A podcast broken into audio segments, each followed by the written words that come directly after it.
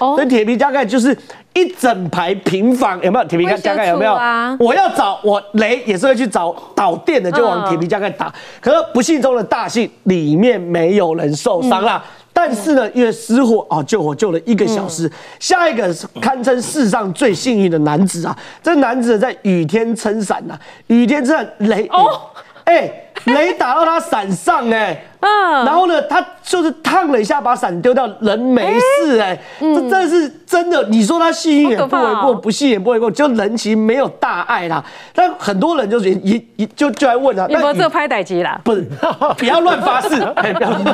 第二个是说，这开车哦，开车开到一半呢，被雷打到，雷打到车子反而没事哦，因为车子就像法地龙一样，人在里面，雷打到电自然接电啊，在接地啊。另外呢，中国就很可怕。啊，今年一月二十四，中国山东烟台。一月二十四，什么？是正月初三呢？竟然出现这个画面啊，叫做雷打雪，就是雪哦配的打雷，这是很罕见的，东打雷遍地贼，雷打雪遍地雪啊！为这对于中国来说，古代是这样子，因为雷啊，我们都讲说惊蛰哦，就春天到了，下春雨才会下打雷。嗯。冬天哦，下雪时候打雷非常非常难嘛，所以古代人就说，像这种冬天就打雷的，代表什么？龙王提早上班了。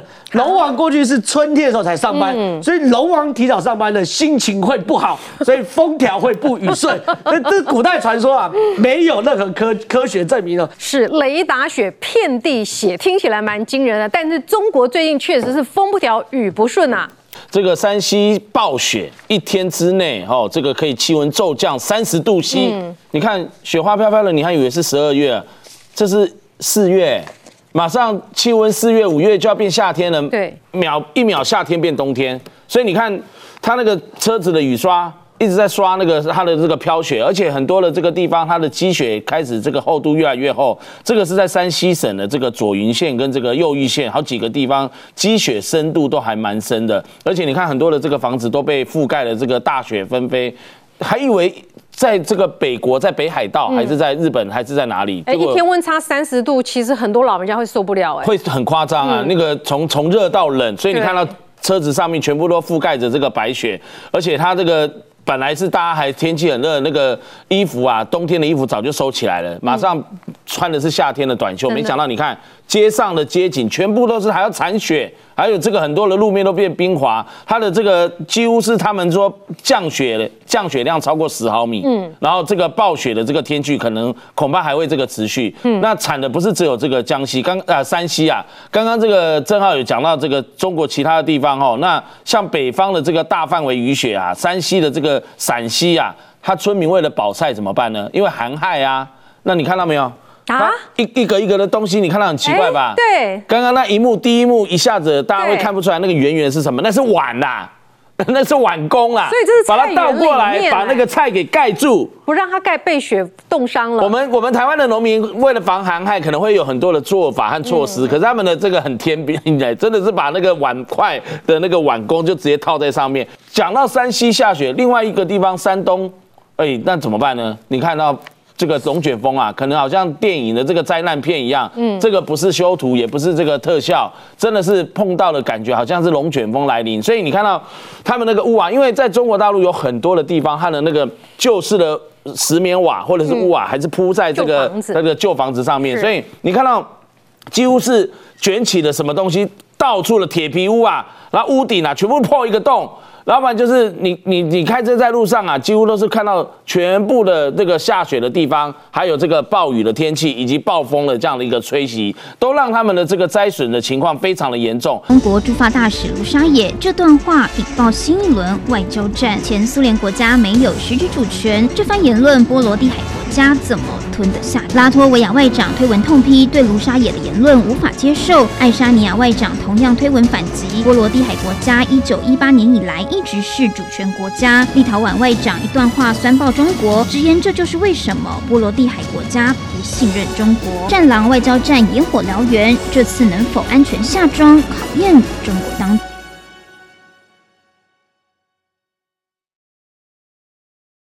好吗？欢迎接待新加入的来宾，首先介绍是财经专家邱敏宽，慧明好，大家好。财经专家谢晨燕，慧明好，大家好。汽车达人雷尼，主持人好，各位观众大家好。好，我们来看一下哈，解放军从礼拜五开始进行南海演习，美国《纽约时报》就报道了哈，中国要在沿海盖核反应炉，对台湾最近只有两百里耶。呃，没有错，事实上不用它盖核反应炉，为什么呢？因为呢，中国沿着。那么跟我们现在最近的这个沿海过来呀，其实就已经很有多。多个这个所谓的核子发电厂了啦，我讲盘核子发电厂本身就是一个反应炉嘛，所以呢不足为奇呀啊，重点是啊，它这个核子反应炉，纽约时报报道的是，那么这个距离台湾总共两百一十七公里的这个核子反应炉是由那么相关的这个呃俄罗斯呢提供相关原料，听说已经提供了蛮多的相呃这个铀，包括铀在内，让它去提炼出布这些东西出来，就是做核子弹的一个东西啦。那这些东西如果去做的话呢，就会让哦中共所拥有的核子弹头啊，那么不断的增加。现在全世界核子弹头最多的是俄罗斯，然后呢，第二多的是美国。那中共如果拥有这些核子弹头的话呢，就会越做越多，就对了。那那数量会增加了。重点是啊呢，大家手上都拥有这么多东西，其实没拥有那么多东西。你真的。要毁灭的。话，哈，其实不需要那么多的。核子弹。但是问题是，大家都是因为害怕，所以彼此哦恐怖平衡。解放军，你看，然后四月二十一到四月二十三又在南海军演之前。之前在什么地方？哦，之前在这这个东海啦、南海啦，啊，包括这个渤海啦，都有军演过嘛。然后呢，现在又在南海军演等等了。而你看山东号哦，山东号还在距离关岛不到一千公里的地方，还进行这个所谓的呃这个舰载机的起降，还有直升机的起降之外，现在日本的最新的这个等于说呃情报显示呢，辽宁号也出去太平洋了啊，辽宁号也在啊进行这个相关的这个演训呐。那人家进行这个演训，为什么？当然。剑指还是太平洋嘛，剑指还是要突破你第一岛链嘛，所以呢，山东号跟辽宁号基本上这两种航空母舰都不是美国、日本跟台湾我们需要非常紧张的这个航空母舰，我们需要紧张的是后面的舰队，为什么呢？因为如果中国出现了核子相关动力的这个航空母舰的话，才是大家要非常值得我们警惕跟小心的哦。那么美国当然会针对你这个穷兵黩武外大袭啊，那。那拜登他将签订一个禁止美国企业投资中国在很多地方，尤其是高科技的部分、半导体跟 AI 的领域，尤其是技术相关的精密技术的一个提升啊。那么这些呢，对中国现在正在发展中的这个相关的这个等于说呃个呃呃高科技的这些啊高军武的东西，都会造成致命的一个打击啊。为什么？因为很简单，你知道吗？如果台湾我们台湾不再提供任何晶片、高科技的先进制成晶片给这个的相关中国的话，我告你攻击呢，它的东风飞弹连飞都飞不起来，它的相关的引擎战机大概也没办法没办法制作。可问题就在这里，那有人会问说，那你为什么还要卖它？哦，金金干单的问题的是这些嘛，所以现在美国对不对，就开始针对一些比较先进制成的半导体跟 AI 这些，尤其是 AI 技术，不要让中国有太大的一个能力呢，能够因为这样子啊，超过这个的美国的一个技术啊，这可以喝止全世界。那么除此之外呢，美国啊现在硬起来了嘛，所以结果最近呢，美国就呃针对呃一个大厂呢，那么大厂希捷呢违反禁令。一口气罚了三亿美金，相当于九十九十四亿台币左右啊！为什么罚他？而且被罚了以后，平安崩你工好，我愿意被罚。为什么？因为他偷卖的价值十一亿美金，大概七百四十万颗的硬碟。给华为，给这些公司就对了。那么他认为哇塞，这类 low 对吧？哈，他们现在有些美国的这个厂商说，美国政府下令禁止我卖嘛，然后写为海外企，信不信？哦，就 OK 了，不行。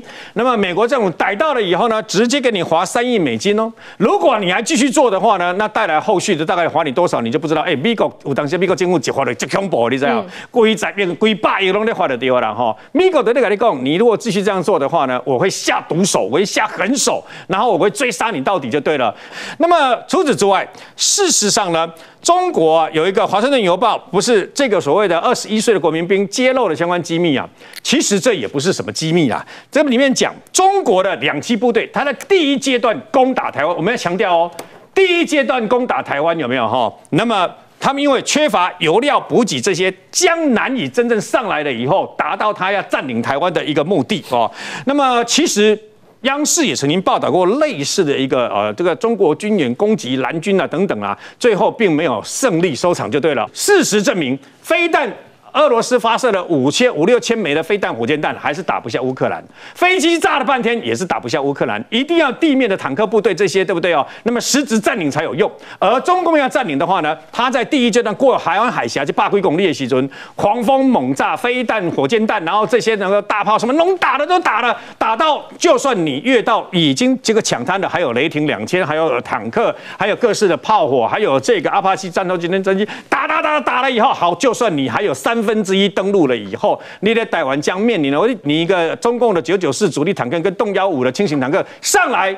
每一辆坦克也不过四十几发炮弹呐，啊，你的油要怎么补给？弹药要怎么补给？你如果没有拿下像台北港啊，像这些地方，你要源源不断的补给，你还要把台湾的防空飞弹、防舰飞弹全部都消灭掉。所以事实上要攻打台湾，如果可以，你以为习近平不想啊？如果能拿到，如果明天就可以攻打，明天就打来了，你知道吗？所以呢，事实上飞弹要打过来很简单，飞机要打过来不难，但问题是要真正拿下台湾，要付出非常惨痛的代价。好来看中国，中国在海外是有秘密警察站的，在国内呢，重赏之下必有勇夫，用赏金要来抓间谍，结果出现了蛮多人为了赚钱奇怪的检举行动。现在有有一句话叫做“行走的五十万”，那谁是行走的五十万呢？答案呢就是对中国意图造反或有间谍行为的。先来谈这个神奇的一个国内法哈，其实在二零一七年的时候呢，就在北京。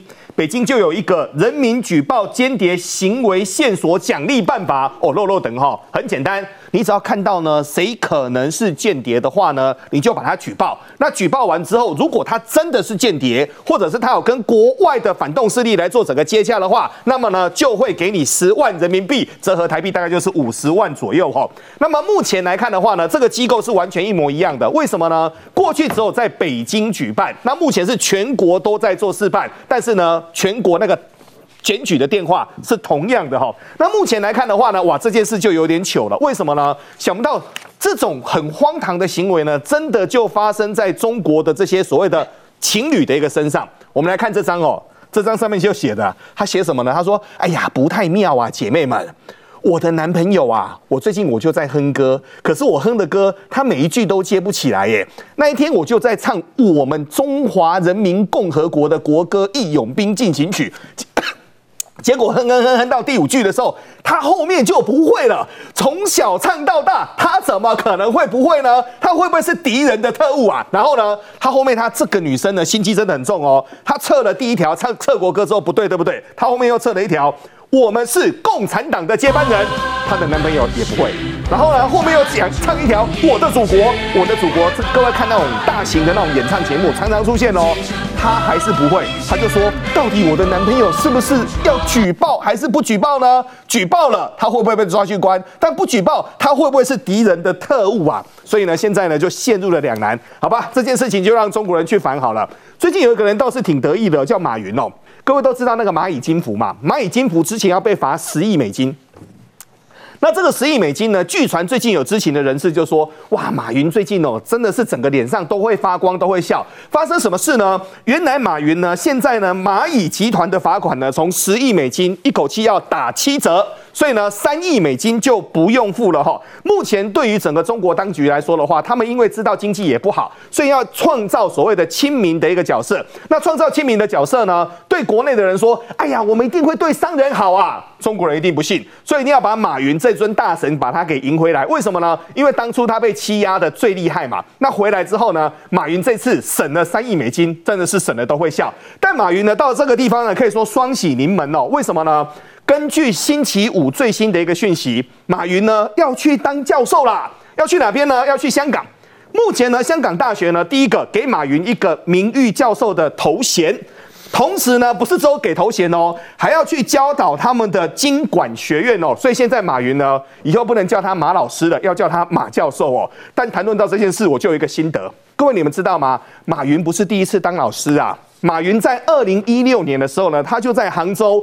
创办的马云湖畔大学哦，那马云湖畔大学呢？我为什么要讲这个故事呢？各位，二零一七年的时候呢，有一个人他是基隆人，那时候他混得不太好，很失志，他的名字叫谢国良，他就说：“哎呀，既然在台湾都混不好，立委也选不上，国民党又江河日下，算了，我到中国去投靠马云好了。”所以那时候呢，他有个朋友叫汪小菲，汪小菲就说：“对呀，你在台湾目前这样看起来前途也很渺茫啊，你来投靠马云好了。”所以呢，那时候马云的马云湖畔大学开办的第一个台湾学生就是谢国良。那谢国良本来说要在中国可能要混得风生水起。对不对？想不到二零二零年湖畔大学被抄了，那被抄了之后呢？好吧，那么谢国良鼻子摸一摸回台湾，对不对？结果呢？各位过了六年之后呢？现在风生水起，整个颠倒了。汪小菲说：“哎呀，你在台湾混不好吧？来这边跟马云吧。”现在汪小菲呢？现在听说快破产了，整个人快不行。但谢国良呢？经过六年的时间，人家现在可是基隆的一个市长哦，所以再跟各位说一句，人真的有三衰六旺，会发生什么事哦，真的不知道。好，我们来看一下哈，最近呢，这个呃，中国开始要稳定经济了嘛，马云请回来了，是不是让名气比较有信心？还在打问号当中，但是冰冰冰凉办了蛮多的展，效果如何？呃，全部都没有人，哈，真的很惨。他当然所谓没有人，不是说真的完全没人，一个个讲，这是浙江建材博览会哦，因为这浙江建材博览会哦，他你要参展，你要付钱的哦。嗯，你摊位很小，可能几千人民币，可是你要个像样的摊位，可能几万甚至十万人民币都有。可是问题是哦，你知道吗？完全都没有人呐。后来呢，这个这个办博览会的厂商讲说，哎，大家都有付钱嘛，我若都没有人，我会被骂。他们就找大学生来。都发走路工啊，来就假装这个参展的。可问题是我问个很简单的，是谁会下建材的订单？哎，你是大老板才会下建材订单嘛？因为今天是这个漫画博览会，大学生来 OK，结果呢，这厂商气歪哎。跑去去骂，你看哦，厂商游行抗议，要求退钱呐，与主办方爆发严重肢体冲突啊！哎，这很夸张，而且你仔细看这个画面，其实你看确实都是年轻人哦。建材，你看这些是不是都是年轻人？所以你看这第一件事情，浙江，哎，浙江是哎南方最有钱的城市之一，都讲好。第二个是广交会。广交会就非常有代表性。嗯，广交会是每一次中国外贸的风向球。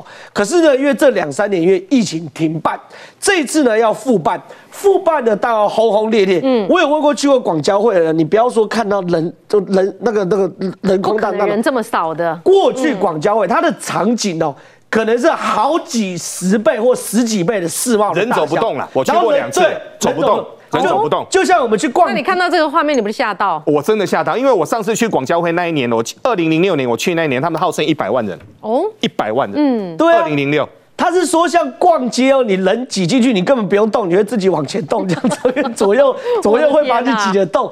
那这个东西就你看，哎。聊天了，空闲都聊天了，这很夸张。我觉得这边无声胜有声呐，画面可以解释很多事情呐。而且最惨的事情是什么？这个广交会里面没有外国人参展啊，嗯，就应该说外国人参展比例很少，因为外贸嘛，你要外贸外贸。结果呢，就有媒体啊，是好事的媒体跑去看一下广交会周遭哦，周遭的订房。今天也不能说没有人，还是有人，还是有人。那他去问哦，周遭的订房那种饭店。确实也房间都订完了，可是高单价的房间还剩下来，代表什么？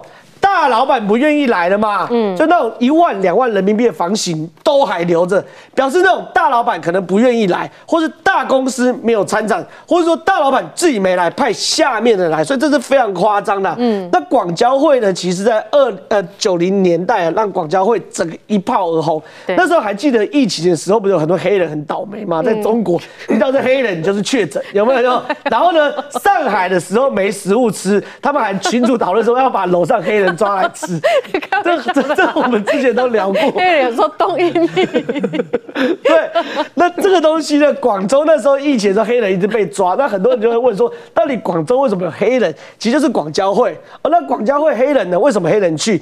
原因是不要讲黑人难听，有色人种，有色人种。那这些人去的原因是这样子哦。广州有非常多便宜的那种衣服、鞋子、流行服饰，那这些有色人种人买然后去非洲，好拿去卖，也可以赚钱。那另外呢，我们呢，台湾的杂志哦，特别跑去北京北京三里屯的酒吧街，因为我们都知道，去过北京的时候都知道三里屯，哇，两排一整排，然后都是酒吧，就这个非常好玩呐、然后都是外国人呐、这个我去各个大城市，第一件事晚上一定会安排酒吧或夜店行程。嗯，你可以看当地的次文化或年轻文化。可是哎、这是现在三里屯的、嗯，我讲现在是四月哦，嗯，此时此刻三里屯哦。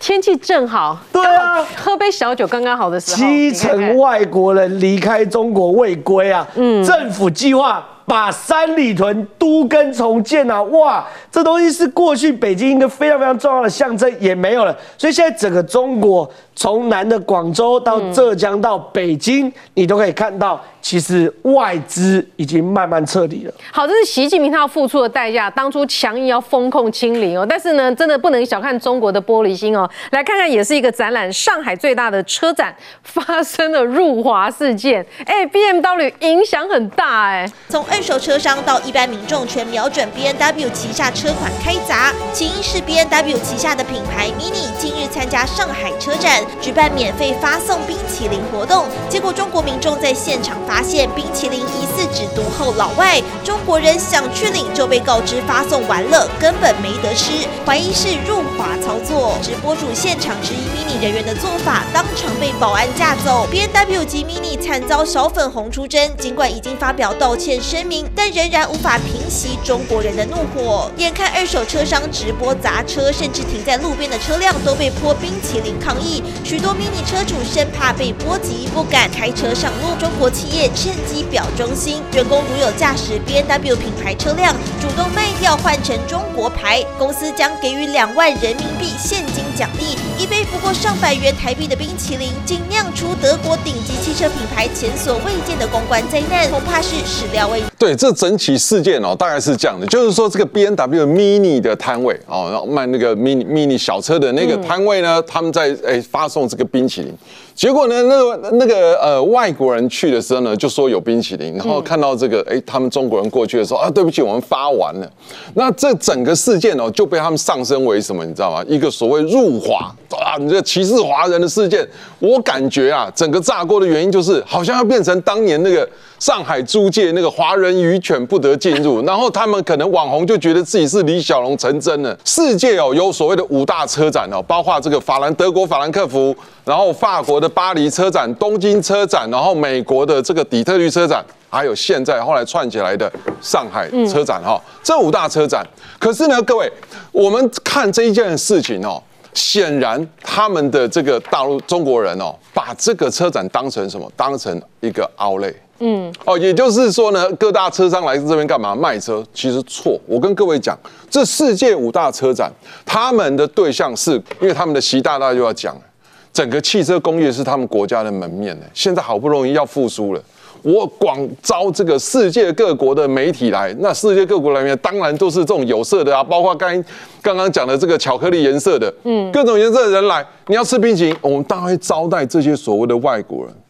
可是今天却被小粉红操作成一个所谓的辱华，哦，就是这个侮辱他们中国人事件。为什么中国人就没有冰淇淋吃，这外国人就有冰淇淋吃？对，然后呢，后面呢，哇，冰淇淋就还有人拎着冰淇淋，啊，冰淇淋来免费的，大家吃，哎，我自己带来的，然后也被人家带走，然后网红又去没有啊，这歧视我们的华中国人啊，怎样怎样，把它上升成这样。各位，这是一个国际级的车展，他在做你们国家的这个所谓的没想到你没有用啊！BMW 的股价跌了蒸发超过一百八十亿人民币耶，是影响这么大，就为了一个冰淇淋，所以我真的觉得哦，这个哦中国人真的很不能得罪他耶。他们的这是应该讲说百姓素养的问题。今天这是一个国际的场合，台湾没不是一个汽车工业制造大国，可是我们是一个汽车零件制造大国。嗯，这样的一个车展在我们的南港展览馆，哎，经济部长当年林信义什么那些都要去剪彩的。哎这样的一个大展，他们是官方是那么的重视，结果他们的小萌却在里面。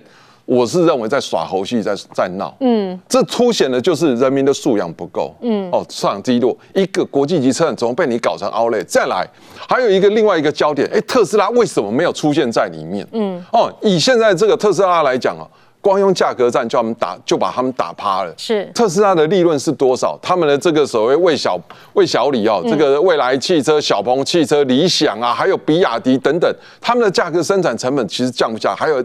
另外一个问题，他们补助也快要结束了，嗯，所以呢，他面临这种应战。那请问，如果今天特斯拉也在那边设摊位，哇，那这是什么样的场面？情何以堪？嗯，因为他是地主国，他们的这些摊位呢，其实都有所谓的应该主力车展要发表。那他们对媒体也好，对 buyer 也好，那是毕恭毕敬的哦。像比如说哦，我们台湾的这个大厂商这边展览，那旁边可能还有记者室，里面有把费可以让你吃到饱。不要说那是一个小冰淇淋，对，不要说一个小小的冰淇淋。所以我觉得这些小粉哦，真的是你们把事情搞错，焦点搞错了。拜托，人家这个是车展，不是奥莱，不是这边拿欧米拿给的东西。好，我们专业汽车记者，你看讲了这一大篇哦，实在是气坏了哈。再来看一下，哎，特斯拉这个马斯克现在是。忙的，因为他的这个大火箭有史以来最大的火箭 SpaceX 新舰。升空了，然后它爆炸了，怎么回事？你有没有发现他们很开心啊？嗯，他们好像觉得很开心，为什么？因为他们认为这是一个那么呃这个突破，一个里程碑，嘿，也是个里程碑啊！终于可以上去了啊！如果那么试射几次以后成功了以后，那不得了啊！以后那个呃火星都可以住人了，直接可以把你送到太空去了，哪里去这个太空漫游旅程了就对了。嗯，那重点不在这个地方，重点在于说啊，照理来讲啊，照理来讲啊，这是一个全球大家都瞩目的一个焦点。嘛，那中国当然啊，这个尤其是小粉红，他们一定也是很关心嘛。那一开始的时候呢，还真的在一些网络啦，什么都还有直播等等啦，啊，大家都在关心啊，相关马斯克啊，这个呃，人类史上最昂贵之这个等于说烟火秀嘛。可是中国干了一件拉差的事情，是什么事呢？那么早上这还进入他们的这个相关的这个等于说呃热搜的排行榜哦，有关于马斯克要发布这这个 Space X 的相关的这个的火箭呐，结果突然间到下午了以后呢，那么不仅不见了，不仅不见了，而且呢发生什么事？不仅不见了，还发生了。如果你是在你的这个等于说相关的网络上面呢，那么进行这个评论的话呢，你还会被停权啊，各位。你违反了相关的呃相关的上网的规则，对不对哦？然后呢，你会被处以十二个小时不能使用。那除此之外，其实日本也曾经发射过一个火箭，不过呢，日本这个火箭呢升空了以后呢，啊，也也是等于说呃后来也是这个失败收场就对了。不过失败收场就重来就好了嘛。结果呢，就有一个研究员说，他们怀疑是被中国集体用特异功能，那么把它影响到，哎，这个大家就。会觉得你稍微有点离谱了吧？怎么会讲到这个地方去呢？中国再厉害也不可能用特异功能影响到这里，否则美军到飞机啊，F 二十二早就已经掉下来了嘛。好，重点来了，他去讲到这个特异功能啊，我们就会想到各位，那么你看过很多的电影，有在我们台湾的这个有线频道常常重播的《赌神》《赌圣》。赌侠里面都有特异功能嘛？周星驰搓牌，对不对？哈，嗯，搓一搓一搓一搓，我就变成爱洗了，你知道吗？要不然搓一搓搓一搓，就把你的牌换到我这边来了嘛？哈。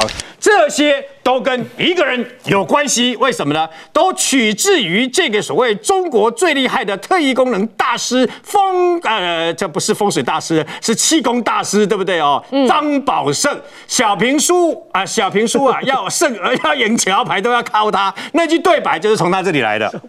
张宝胜是谁呀？各位，真的是特异功能。好，为什么呢？他们的特异功能呢？那么强调什么？强调有透视眼。哦，我我那个，你如果查那个什么，我们的脸书常常跳出那个什么相关的那个影剧，中国影剧里面说他有透视眼，黄金瞳 可以一眼看到这个石头里面有没有翡翠，你知道吧？哦，够厉害的，第二了哈，透视眼。要不然的话，就是用鼻子就可以闻出你写的字是什么东西。还有最厉害的是用耳朵。你把你写什么东西，对不对？哈，放到我耳朵旁边，我不用看，我就可以写出来。各位，张宝胜就用这一套。在中国这样的从地方崛起，然后呢，透过媒体帮他这个宣传了以后，竟然变成中国气功大师啊！还上了春晚表演，还好多人各地台，包括那个香港啦，包括中国很多明星趋之若鹜，还在这个中共的领导人面前表演过，大家非常的满意。那各位，其中有一点呢，就是张宝胜跟所谓的中国神童一样，然后耳朵可以这个等于说。听，呃，我我也不知道是用听的还是看的，看出你写的字。我们台湾也有人会，你知道吗？台湾是一位前警政署长，曾经在我面前表演过跟张宝胜一模一样的特异功能，就是说一张白纸，然后给你，你写一个字，或是你瞒着他到很远的地方画一个乱七八糟的符号，对不对哦？然后紧接着来，他可以。眼睛看别的地方，然后呢，他用听的。他可以讲出你写的东西在我们面前哦，嗯，讲出一模一样的东西啊！各位，这位前警政署长。当年本来还是警官的时候，就靠耳朵，耳朵可以看这个看出字这个功能，跟跟算命的那个功能啊。从台北飞那个呃，等于说呃美国的班机，从华航的经济舱被升等到商务舱。嗯，为什么？因为大家要问，然后大家要问，因为他都听得出来，表示特异功能是真的，算命是真的，所以空中小姐还有，所以他是真的吗？呃，假的，各位假的啦。哦，他知道美感就对了。我跟你讲啦，其实就是调包了，很简单呐。然后刚我一点管攻跑我给打张宝胜就是魔术师的手法。各位，过去不是有一位张颖隔空取药，有没有？嗯。来到台湾被被魔术师勉励人当场抓包嘛，有没有？其实所谓的耳朵术四字，我跟你讲哦，那个掉包的手法跟魔术师一模一样。其实你在教给他的时候，他已经从他的。本来放的右手已经调包到左手来了，嗯，他当然可以看得到啊，然后装模作样，对不对？可是他讲的数，当他讲出那个数字，跟他讲出那个符号出来的时候，在场所有的人全部都愣住了。为什么？因为没多久，他两只手一一合又调包回来了，回来又一打开，真的是各位，真的是这样，你知道就好像魔术师在表演的时候，你英万美赛去卡的魔术师后边，艺术家赶快嘛。张宝胜因为这样子，所以呢，又到得到他们中国。那个特异功能研究所要去研究它特异功能，啊，最后因为连续要他猜一些密闭的东西，他都猜不出来。嗯，连续绕会当绕会塞，最后被人家踢爆，可能是一个骗子，你知道吗？所以最后销声匿迹。慢慢布下军舰，接下欢迎的鲜花。沙地阿拉伯二十二号成功透过水路协助超过一百五十名公民和外国人撤离苏丹，回到吉达港，逃离战乱的喜悦全写在脸上。苏丹内乱持续延烧。包括日本与约旦各国陆续启动撤侨计划，沙地阿拉伯、加拿大和卡达等国派出军舰，美国则是连夜快马加鞭。美国驻苏丹使馆人员全数撤离，大使馆也暂停运作，但承诺会用其他方式协助公民离开。至于南韩，则是海空齐发，反恐任务部队即刻启程，反海盗部队的青海部队也前往支援。说好开斋节停火三天，但双方依旧炮声隆隆。眼看外国公民由政府出手相救，苏丹当地已经断水断电长达一周，只好自力救济。大量难民涌入邻近的国家查德，粮食供给成了问题。苏丹烽火连天，就怕阿富汗撤员噩梦再现，全球跟着绷紧神经。再看苏丹，苏丹最近爆发内战，造成了至少三百三十人死亡。这不只是苏丹的国际事务，为什么中国意外成了最大的受害者？呃，对，先讲一下苏丹哦，苏丹在这个非洲的东北方，埃及的正下方，它的古称哦叫努比亚，是埃及叫它的。嗯，为什么叫努比亚？遍地都是黄金的意思。努比亚在古埃及语就叫做黄金。那这次呢，苏丹内战的原因呢，是苏装其实很奇怪，这个国家两三年就打一次仗，两三年就一次政党轮替，政党轮替过程中很少是和平的。上一次政党轮替是二零二一年的十月。到现在没多久哎，现在才一年多而已。那这次内战原因所以他的武装部队将军叫做布尔汉。那他的这个国家有两个武装部队，一个是武装部队将军叫布尔汉，另外叫快速支援部队将军叫做达加洛。这两个就是等于两个军阀。那布尔汉比达加洛稍微高一点点。就布尔汉就许康许康说：“哎，达加洛，你要不要把快速支援部队哦？”交还给武装部队领军，那达加洛当然没给拿，我十万军队我给你，我怎么办？所以就开打了。所以两边一开打之后呢，哎，苏丹内战连日冲突，因为这几天看从上礼拜六开始打，目前看起来是三百三十人死亡啊。那联合国呢就呼吁说，哎，要不要停战？要不要停战？我不想介入，你给我停战。对，两边呛啊，说不可能啊，我们只有军事行动可以解决。所以我们现在看到这就是苏丹的街头。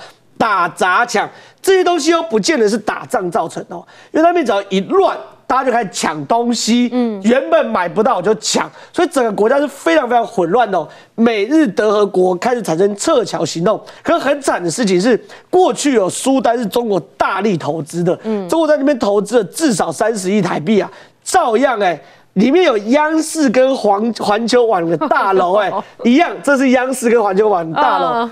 这照照样哦被炸。好，那这件事情还不是最让大家觉得麻烦的，麻烦的是什么东西？是说这个苏丹哦，因为我们讲嘛是武装部队跟快速支援部队。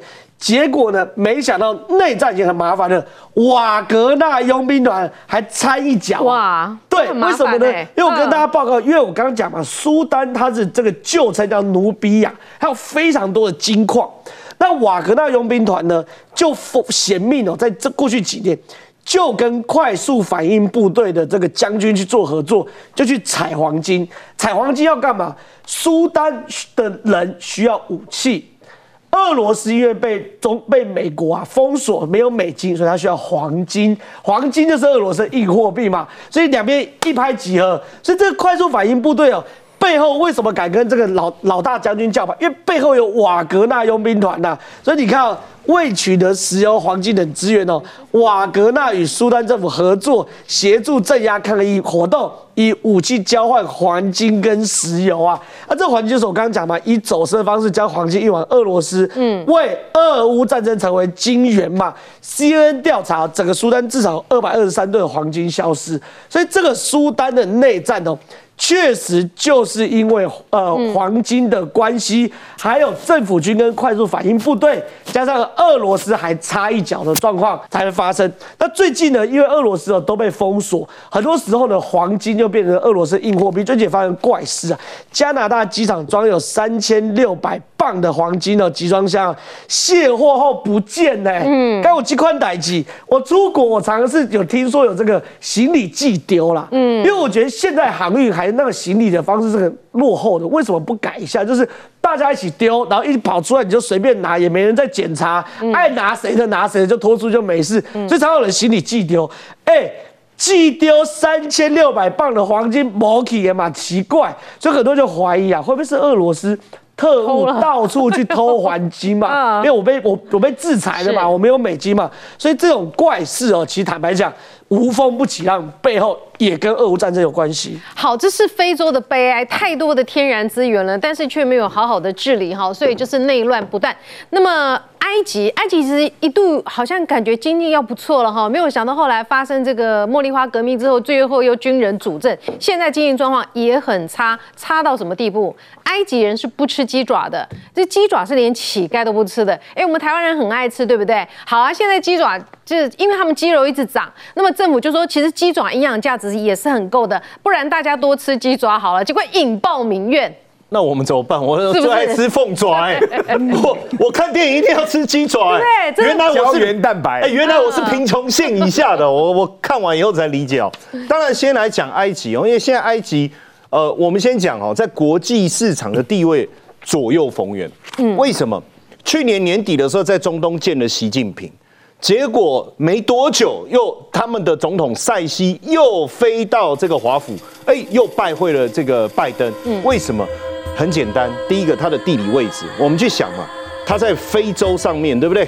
他跟这个中东穆斯林国家其实关系一直非常好，他能够欠那么多钱，也是跟他们借的。再来又接壤亚洲，地中海的边缘往上又是欧洲，所以你又知道他在欧亚非接壤，又是地中海边缘，所以对美国来讲，它的地理位置、军事地位非常非常的重要。那当然对中国来讲，哎，我这一带一路，这就是一个非常重要的一个位置啊。所以其实对美国也好，他也想拉拢他；对中国也好，也要拉拢他。那当然对这个塞西来讲，你刚才你提到嘛。实际上，他是在军方支持下主政嘛？那这十年来，他已经花了四百四十亿，大量的买买这个军火，就武器啊这些，可是又没人要弄他，他买那么多干嘛？很简单嘛，就是后面的军方希望他尽量花钱，尽量花钱，这后面一定有猫腻嘛。好，那现在又遇到一个状况是什么？实际上，呃，就埃及来讲，人口数一亿一千万人，这么多人，其实。哎，我发现竟然有两千万是住在开罗省啊，就开罗啊，就几乎就集中在这个地方，所以这个地方你可以讲集结了所有的贫穷啦，哦，然后反正治安也不好啦，整个环境也非常非常差。那照道理你应该把那个军事费用想办法用在这嘛，对不对？哎，没错，他最近呢就是准备投入五百九十亿美金。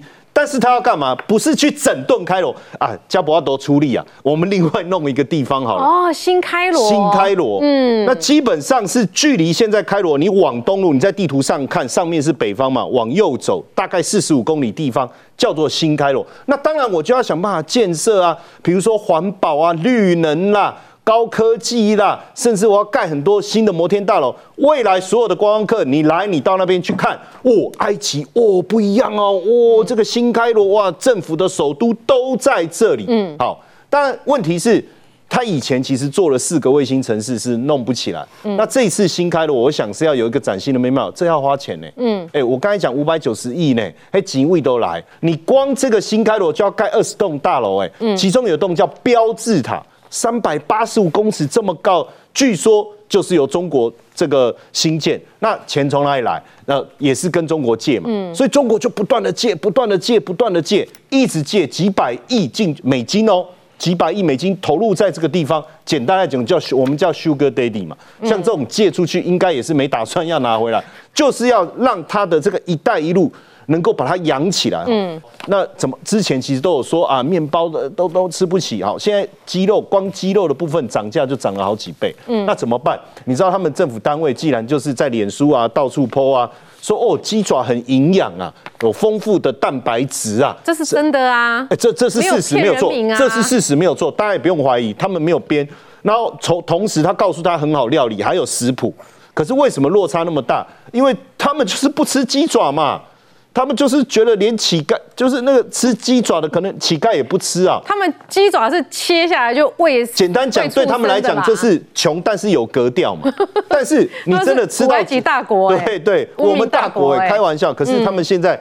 搞到最后，他们要去吃鸡爪，不过我是可以接受啊，因为鸡爪是好吃了哈。中国现在抢钱哦，这个手法无所不用其极，怎么个抢法？人家说少林武功盖天拿哈，但打着少林寺的骗子也不少。有一个山东的一个摆摊的一个小贩哦，最近呢就遇到了一个自称是少林寺来的人，他就说哦，你这个地方哦，我帮你点一下，点一下，结果点下去的时候他就头晕晕的，他就说你头晕晕的，我帮你贴个药布哦，然后跳布呢想帮把他把他整个背一贴下。下去之后，天哪，这到底是药布还是什么迷幻药啊？那个小贩当场昏倒哦。但先跟各位谈一件事情，其实药布非常的危险哦。其实每一年。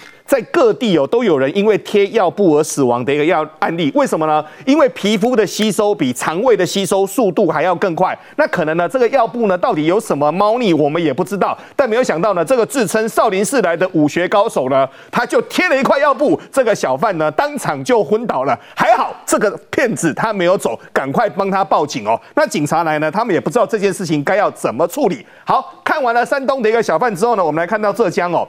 浙江最近有一个小车祸，这个小车祸就是一台小面包车撞上了一个大富豪的大轿车。那撞上完之后呢，先说哦。大富豪没有要这台面包车，说要来处理，说啊没关系的，他直接大富豪直接跟他说，看人家也是辛苦人家嘛，就跟他说，哎，你不用赔了，这件事情就这样算了。没有想到呢，这时候恐怖的事情来了，为什么呢？恐怖的事情是交通警察来了之后呢，就说，哎，你这个面包车怎么可以撞人呢？就给他开单，开了一千一百四十块的一个人民币哦。哇，这个面包车的司机呢，哇，真的是拼了一时就失去理智哦。各位，你知道发生什么事吗？他居然跟整个交警交打起来，打一打之后呢，打不赢啊，居然回到车子上面哦，拿刀出来直接砍杀交警，然后呢，交警居然让他给撂倒了。现在呢，很多中国呢，他们就因为警察跟派出所之间在抢订单，为什么呢？因为交交通警察可以开订单嘛，那警察呢，到底能不能开？结果警察也出来开，第一个两边警察。派出所跟交警打架。第二件事情，在整个江苏呢，发生一件很遗憾的事情，因为。大家都要开订单，都要开出额度来。那这个警察呢？我再看也不太对哦。那个是地下道的整个所谓的高速公路哦。警察站一排，通通背对着整个所谓的来车的一个方向。想不到这时候有一台滴滴打车，这台滴滴打车呢，不知道是喝醉了还是因为那时候在睡觉，他就直接绑过去哦。过去完之后呢，我们就可以发现警察被撞到整个满天飞啊。嗯，真的是状况非常非常的恐怖啊。而且他完全没有刹车哦。那完全没有刹车完的，目前这位滴滴打车的司机。已经被抓起来了，事情的状况呢还在确定当中。杭州最近有个男子，他就去打个饭而已，怎么打个饭会跟打饭阿姨整个打架打起来呢？据传是这个男子呢，他就说：“哎，阿姨阿姨，你怎么没有把我的饭给打满？”然后那个阿姨呢，可能跟他回回了几句之后，想不到两个人呢，当场直接就打了起来。打了起来之后呢，还直接从整个餐盘旁边打到外面喽，越打越凶。好，这时候保全来了，对不对？保全来了，拦也拦不住哦。这个时候还好呢，就在里面呢。阿姨因为被打到在趴在地上了，所以食堂的师傅啊，跟其他的人一起过来做拦阻。不然的话，阿姨可能会被打得更惨。重要的原因是在于，因为大家的薪资都往下降。那往下降完之后呢，每个人都要自聘裁员，不然呢，可能就会像所谓的辅警啊，会像城管一样，到时候呢被开除了，可能就没有工作可以做了。严清标与郑明坤两人联手扶教，前后左右都是随行大军紧贴跟随，一行人顺利通过民生地下道，接驾情节随后上演。统促党总裁白狼张安乐现身接驾，穿越。人海靠近銮轿，就快淹没在人群中。严清标对张安乐叮咛再叮咛，接驾抬轿千万不要滋事，才放心把銮轿交给白狼。只是簇拥程度让现场人员几度高喊。大甲妈祖銮轿只花三分钟顺利平和通过彰化民生地下道，核心摇滚区众人守秩序，道士周边有车辆硬闯绕进路线，警方立刻包夹轿车，一靠近闻到浓浓酒味，男子酒驾不听劝，执意要往前开，酒驾乱入遭到逮捕，虚惊一场。警方重兵部署在彰化民生地下道，就为了让銮轿能顺利通行，一再呼吁不要抢轿闹事的严清标，行进间不断喘气，让不少人挂心。夜里亲自坐镇通过民生地下道，严清标苦口婆心，让绕境秩序平顺。好，我们来看这个妈祖哈，这个慈悲加持，所以有很多在海外的华人呢，都会希望把这个妈祖迎分灵，去这个继续照顾他们哈。但你知道妈祖的心情有时候也要照顾啊，对不对？最近啊，之前就听说。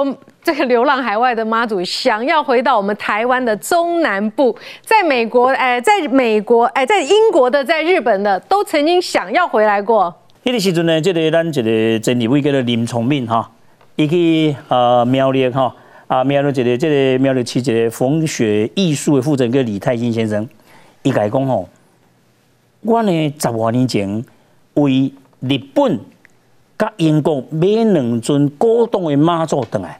结果呢，已经几十摆甲伊托梦，托梦讲吼，阮是我身份是大马，我的身份是三马，哦，我希望要回归倒来中南部的宫庙。嗯，啊，伊呢林聪明里尾伊是姓三马的当事，就是阮阿妈祖的一角头的负责人，所以呢，倒来甲我讲，我讲敢有可能安尼，就是伫阮阿先请示南海宫妈祖婆，叫做跋三个圣杯，三个圣杯了，我认为讲安尼也无一定是啦。所以呢，我就请当招阮的老大妈为大总理张金国，姓三妈为大总理啊黄江海，当这约负责人去到这个啊伊的这个店内底，向两尊妈祖请示跋杯，两尊分开跋，拢跋三杯圣杯，确定就要登来南庙宫，这是非常的狠呐。所以呢，我就安尼大阵仗啊，将近要甲啊四五百个顶头呢，去甲迎接倒来。我会记得迄个时阵呢，很有面子诶，四五百个阵头。迄个时阵吼，我到的时阵啊，哦，即阵就是大马，嗯，哦，分别呢，即阵就是三马，即阵大马是为日本买倒来，即阵啊，即个呃三马是为英国。哦，所以当然迎接的时阵，有咱啊苗栗馆长徐耀昌。啊，个这个叫做市场等等吼，所以大家大阵仗个赢倒来。你要知讲妈祖嘛是共款吼，诶，这个啊托梦交代吼，想要去倒来这个所在。嗯，哦，啊，当然伊这个大家咧讲，诶，啊，这妈祖到底有分几种这个啊装扮？我大家啊简单讲者吼，一般分明妈祖是湄洲妈祖。嗯，那么乌面妈祖吼，你若是有这个啊。点口红的吼，这是东安的妈祖啊哦，但是呢，那叫熏黑去，迄就是米酒妈祖，迄就来看这个啊，嘴唇的所在，那是规个蒙色的、无金刀的啊，这个是米酒妈祖吼。所以你说，不管是粉面妈祖或者是黑面妈祖，脸都有可能被熏黑。对对但是粉面妈祖被熏黑，不就变成了黑面吗？不是？不是，是你要看伊金刀，那蒙色的、无金刀的。含嘴唇规拢熏黑，迄个是啤酒妈做。但是呢，而且是雾面的。哎，对，雾面的，然后金都啊，有迄个口红红色的，迄是东安妈做，迄是叫做乌面纱嘛。好，我们来看一下，中国因为不透明的关系，所以很多事件呢，这个即使说明了这个整个事情，不相信的人还是很多，阴谋论的还是很多。比方说，北京长丰医院的这一把大火，现在传出了蛮多的阴谋论。第一个时间失火了，然后他们就发现说，哎，这个救护车，当然这个北京的这个救护的支援部队，赶快嘛，哈，来来救火，对不对？那结果我们一查，哎，奇怪，这是十四点五公里以外的，这是有有距离的哦。好，可是实际上我们再仔细查一下，这个长丰医院其实几百公尺而已啊，外面就有一个消防支援部队啊。为什么要你为什么要拉这么远？为什么要拉这么远？嗯，刚才的图在这哈，为什么你要拉这么远？十四点五公里，可是实际上这几百公尺就有啦。好，这是第一个疑点哈。第二个问题是早上就失火了。可是所有的媒体，包括后来我有看 BBC 报道，嗯，BBC 报道在看在讲这个火灾的时候，他说为什么你早上失火，一般媒体第一时间一定要报道，对不对？因为你可能有家人要在里面，而且你看影片，那个情况是很严重的，严重到什么程度？我看到有人爬出来，那个很惊险哎，他是爬到那个窗户外面，那个那个不是有那个那个我们叫空呃冷气机有没有？他是卡在上面，因为不知道怎么办呢，我不往外爬不行啊。而且它不是一个小地方，我看看到几乎大部分的窗户那个烟是一直冒出来，而且很可怕，就是有人是掉那个呃床单，他把它绑哎，那个真的是，如果你没有求生欲望强一点，那个说实在，那个楼那么高，他绑出来好不容易有，我看有几个是透过绑那个床单这样，好不容易逃生出来，为什么？这个时间拖了十个整整十个小时哦，十个小时媒体才报道，这中间是不是有人想办法？在压新闻，嗯，有没有人在压新闻？好，然后呢？结果当然出这个事情出来，这个院长啊，几个高层呢被处分。但是很奇怪，我你注意看影片哦，这个火灾不是小小的某一层楼跑出浓烟哦，是整栋大楼所有的窗户，你注意看是所有的窗户都冒烟哦，嗯，所以这一场火是烧的非常非常严重，所以死伤人数。实际上，照道理应该还要再持续、持续的、仔细的去清查，对不对？媒体呃，就是这个官方直接公布数字二十九人。嗯，那那大家可能不理解，嗯，二十九人呢，我们为什么要特别讲这件事？因为他们有一个所谓的公共安全的相关的条例，二十九人以下就不列为重大疏失，就不用处惩惩处那个省市的官员。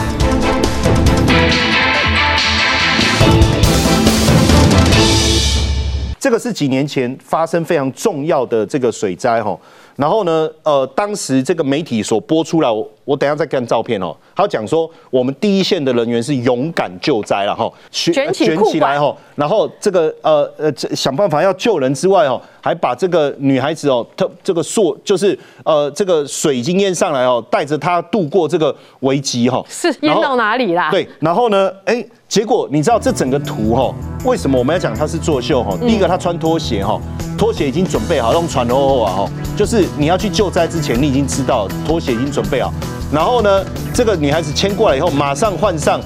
干净的球鞋以后，马上吃了泡面嗯，大家就发现为什么让我觉得像摆拍呢？这对啊，这根本就已经设设定好，甚至就他们发现说，哎，在岸边有人在接小朋友过来拍照。嗯，实际上他只是站在那边把人接过来，接过来，然后媒体拍啊，拍一张啊 pose 啊，摆个 pose。嗯，甚至你在看这个，这个是灾难现场，大家在救灾，他们在指挥。